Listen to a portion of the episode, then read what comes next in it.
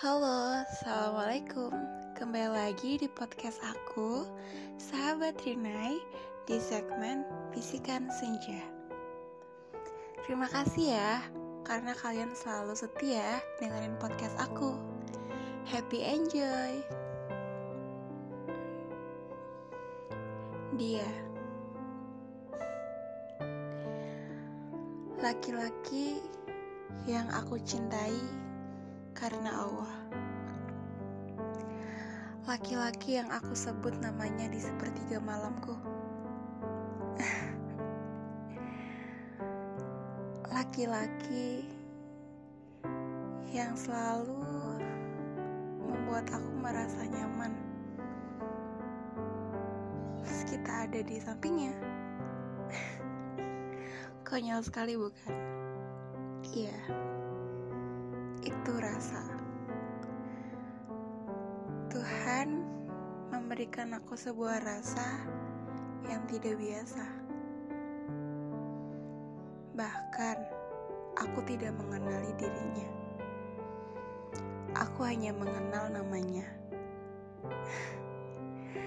Tapi aku tidak tahu sama sekali dia itu seperti apa.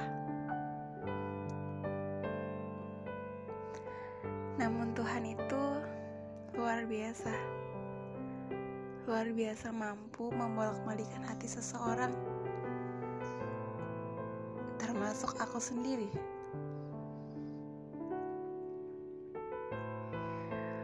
Aku selalu menyelipkan namanya di sepertiga malam aku, karena aku tahu dia itu satu-satunya lelaki yang baik, meskipun aku tidak mengenalnya. Tapi Tuhan membuat aku yakin, meskipun aku tidak tahu cara menjelaskannya. hmm, Yaitu mencintai dia di dalam diamku.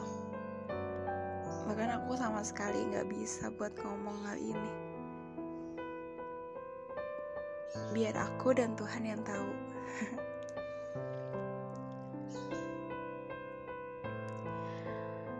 Tuhan itu baik banget ya. Tuhan itu mau menjaga aku supaya aku bisa mencintai laki-laki yang tepat. Karena selama ini aku selalu menemukan laki-laki yang tidak tepat bagi aku. Selalu ada luka yang dia torehkan. Mungkin aku terlalu berharap kali ya sama manusia. Jadinya Tuhan cemburu sama aku. Ya begitulah, ketika kita mencintai makhluknya, maka Tuhan cemburu kepada kita. Tetapi kita Tetapi ketika kita mencintai Allah, dan ketika kita mencintai dia karena Allah, Allah akan berusaha mendekatkan dan menjadikan dia sebagai pasangan kita yang terbaik. Tuhan, dulu aku berpikir bahwa kenapa sih gak ada cowok yang bisa buat aku bahagia? Tapi ternyata itu salah.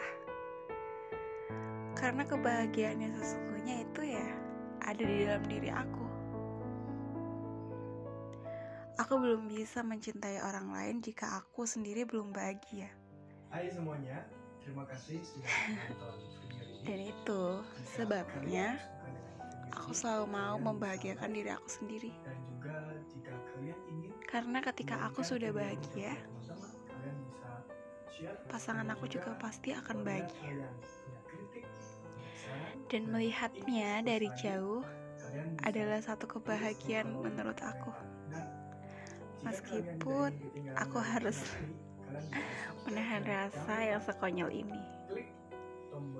Ya, dia orang yang cuek, orang yang dingin tapi ramah sekali kepada semua orang. Aku nggak tahu sih, tapi dia itu laki-laki yang baik menurut aku. Dan ketika nanti dia bukan jawaban dari doa-doa aku, mungkin Tuhan tahu bahwa ada laki-laki yang terbaik yang sudah Tuhan titipkan untuk aku.